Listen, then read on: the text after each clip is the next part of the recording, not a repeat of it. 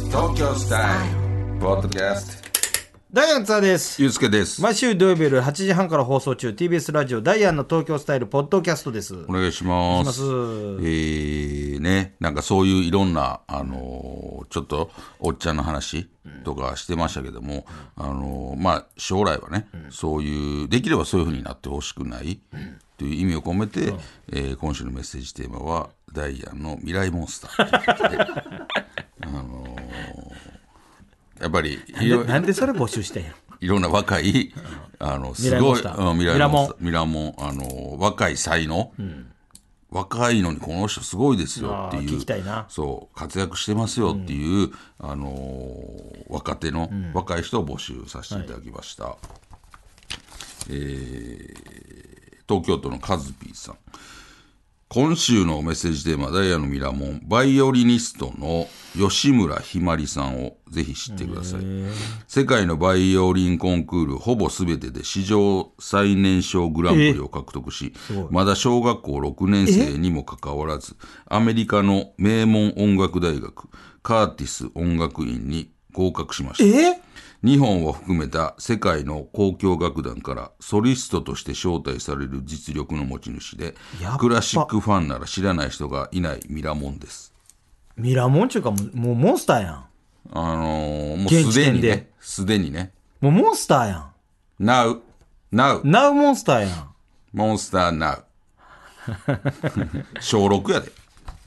ええ吉村ひまりさん天才。すごいわほんまに小6失礼かもわかるけど小6にも見えへんぐらい小さいもう。あ、ちょっとこじんまりした。いや小こ柄なじんまりはしてへん小柄な。どねえこじんまりして小柄な。うん、小4ぐらいに見えるあー、ちど、どんな、ソリストって、ね、ソリストっていうんやな。のどんな人どんな子ソリストとして、世界の交響楽団からソリストとして招待される実力。すごいやん。なんで見せてくれんバイオリン弾いてるよ。それ見せる、それ見せるか、さっきのお茶何歌か教えるか、どっちかにしてくれ。あ、でもほんまに、あ、こう、すごいな、こんなちっちゃい子。まあ、でもこれ、これだから前の写真かもしれんしなあ。ー今じゃなくて。なのね。カーティス音楽院。すごいよア。メリカの名門六年生音で楽大学やで。もう飛びそうや級でみたいなことやね、言うたら。な、めちゃくちゃすごい。大学卒、もう、もうもうほんならもう15歳ぐらいで大学卒業みたいになるんじゃん。そう、だから、もう、そうやな。もう、すごないうん。だからほんまにミラーモンというか、現モ在ンスターやん。一生それでやっていかんやろな。の、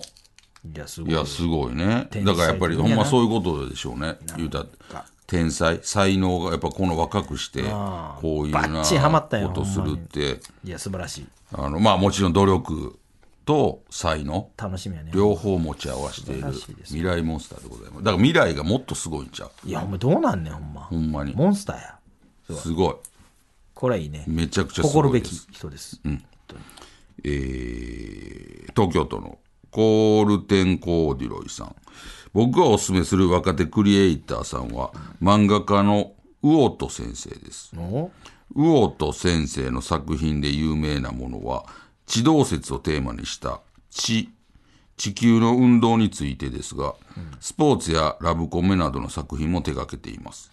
魚戸先生は、えー、地で第26回手塚治虫文化賞漫画大賞を史上最年少の24歳で受賞しています。それどうかねウォート先生の作品は綺麗でファンタジックというよりは読み手の心がえぐられて何かを突きつけられるようなメッセージ性の強いものが多いように思います現在20代半ばのウォート先生がこれからどんな作品を生み出していくのか漫画界注目のクリエイターさんだと思いますえウォート先生魚戸先生魚に豊かって書いて、え。お知らんウわ。ォート先生未来モンスター、20代半ば。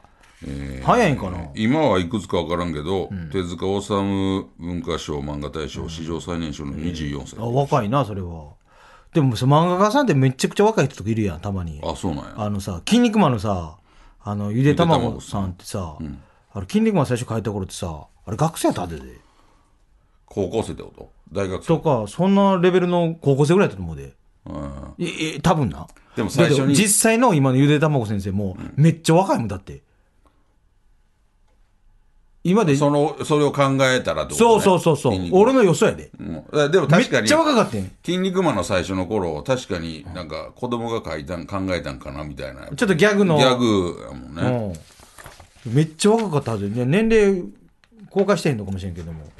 18歳デビューあ、やっぱ早いわ。それ筋肉マンがデビューそうそうそうそう。ああそうなんや、早いやろ。筋肉マンデビューなんや筋肉マンデビュー。で、筋肉マンだけでさ、今も書いてあるやんか。すごいなすごい、18歳デビューやで。筋肉マンすごないすごいゆで卵先生二人やけど、ふでた、ふた二人やったっけな。なんか俺も二人人だと思うけいい二人で一ペアやな。だから、現どコンビコンビみたコいンなビもん、かあの、映画分けてはるっとてことか作画とあのー物語を案を出す人みたいな。うん若い人もいるよ、ほんま。漫画家さん早いと、早いからね、ほんま。これすごいよ絵はで、そんな賞取んのすごいよね。自動なまたほんでなんか知らんから難しそうに思うわなんか地球の運動について地あ、ちょっとね。あなるほど。ちって書いてある。ちっちきちのね。ちってきち。いいやん。どうしたらええねん その写真みたいに見せてるけど、お前すごいね。魚戸先生なるほどな。 20代前現ちょっ在と半ばということでございました、えー東京都のチールタルさん、えー今年9月に発表された優れた若手女性数学者に贈られるマリアム・ミルザハニ・ニューフロンティア賞を受賞した山下麻由子さん27歳は数学オリンピックに専念するため名門高校を中退しその後東京大学工学部を飛び級のため中退し、さらに東京大学大学院も中退し、23歳で京都大学の助教授になるという、全部頂戴してる。まさに天才としか言いようのない経歴のモンスターです。山下さんが研究する代数トポロジーという分 野は、超ひも理論など、えーなどとの関係が深いそう で、これからの活躍が期待されます。なんななん んか超。嘘の文章みたい なねな、なんやねん超ひも理論って。あの、すごい、すごいよ、でも。あの数どういうこと数学オリンピックに専念するため、名門高校を中退すんのよ、まず。で、その後、東京大学工学部を飛び級のため、中退どし、どそれそれの意味が分からへんねんけど。高校、だって中退して大学、なんかそう、こでう、よう聞いてよ、うん。数学オリンピックに専念するため、名門高校を中退し、したよ。で、その後、東京大学工学部を飛び級のため中退し、さらに東京大学大学院も中退し、23歳で京都大学の助教授になる。まさに天才としか言いようのない経歴モンスター。これも分かった。で、なんで、高校中退して、からだ大系みたいなの取ってってこといつ入学してんってことやろそうそうおそう。前の。わわけ分からんねんけど。もう一回聞いて。 いやい数や学オリンピックに専念するため、名門高校を中退したやん。で、その後、東京大学工学部を飛び級のため中退し。特級のために中退してるの意味が分からんだからいつ東京大学に入ってんってことそうそこうそうとやろ飛び級のために中退するってどういうことだから例えば、海外の大学に海外の大学で飛び級で入れたりするんで、そっちにもう先に行っちゃう分かってへんやん分かってないですだからもう、すごい人や。そう、だから入ってたんよ。もう東京大学工学部にもう入ってたんよ中退してから。あの、名門高校を中退して、いもうすごいからもうそこに入ってたよな。うんでもそこもまた中飛び級のため中退して。大学に行って。すごいわ。で、そこも中退して、全部中退してるやん。 23歳で京都大学の助教授。 23歳で23歳やで。えほんま天才。いで、今26歳、7歳。や、今行く、えー、27歳ね。あーもうそういう天才の人いいんだよなほんますごいわああもう賢そうななでも普通の人やもんな見た感じもまあな。そんなだからね博士みたいなとこ出てくるのかなああ、だからもう、だからあれでしょ、まあ言うたら眼鏡かけ、てガリ弁みたいな。そうそうそうそうそうあの、だからもう、それってやっぱ昔なんやろな。今って、その、例えばすごい東大の男の人とかにしても、もう、パッと見では分からへんような、今風の、あの、かっこいい、すごいな今風やんっていうなうな人らの集まりなんやろ。いやあのー日本の宝ですよほんとあのーだからどんどん変わってきて。いやいやあのーかっこえちょっとね、あのー多分今後ね、もう、もうすごいですけど、今後またさらに目にする、えそやな。ことがあるようなね、あのメンバーをちょっと頑張っていただ紹きたい介よさせていただきましたおー。えーでは来週のメッセージテーマ、えーどうしましょうかね。あ、じゃあ、言ったやつにしようや。あの、言われて傷ついた言葉。ああ、突き刺さった言葉。言葉のナイフその、うん。それでも超ド級のややつあーやから俺のって。あで、1時 間ぐらい、細くなるぐらいのやつやろあのーそう暗くなれへんいや、それに対して怒りをさ、腹立つなっていうのでさ、あちょっとそれぐらいのやつねそうそうそうそあのー言われてうん傷ついたことう。がおうそれで行こうや。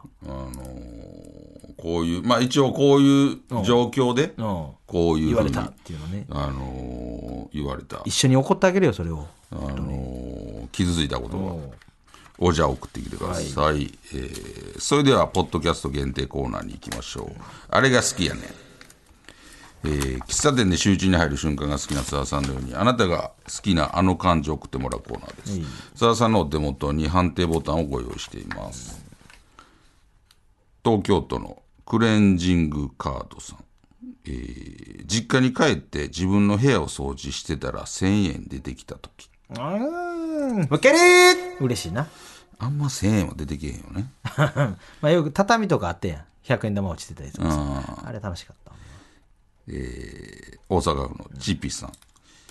2階建ての電車とかバスに乗れた時わかるー嬉しいね。京阪とかね。京阪ね京阪は嬉しかった2階二階建バスはあんまないよねああ、まあ、あんまな。ああの言うたら屋根がないあ、あれテンション上がるね。でももうなんやろバス嬉しいよね。ロンドンみたいなテンション上がりますね。大阪府の長野パープルさんサービスエリアのトイレがめちゃくちゃ綺麗だった時ああ、わかるー嬉しいですね、あれは。まあなんか汚いってもう勝手に思ってるもんね前提でね。イメージうん、嬉しい、あれは。東京都のクレンジングカードさん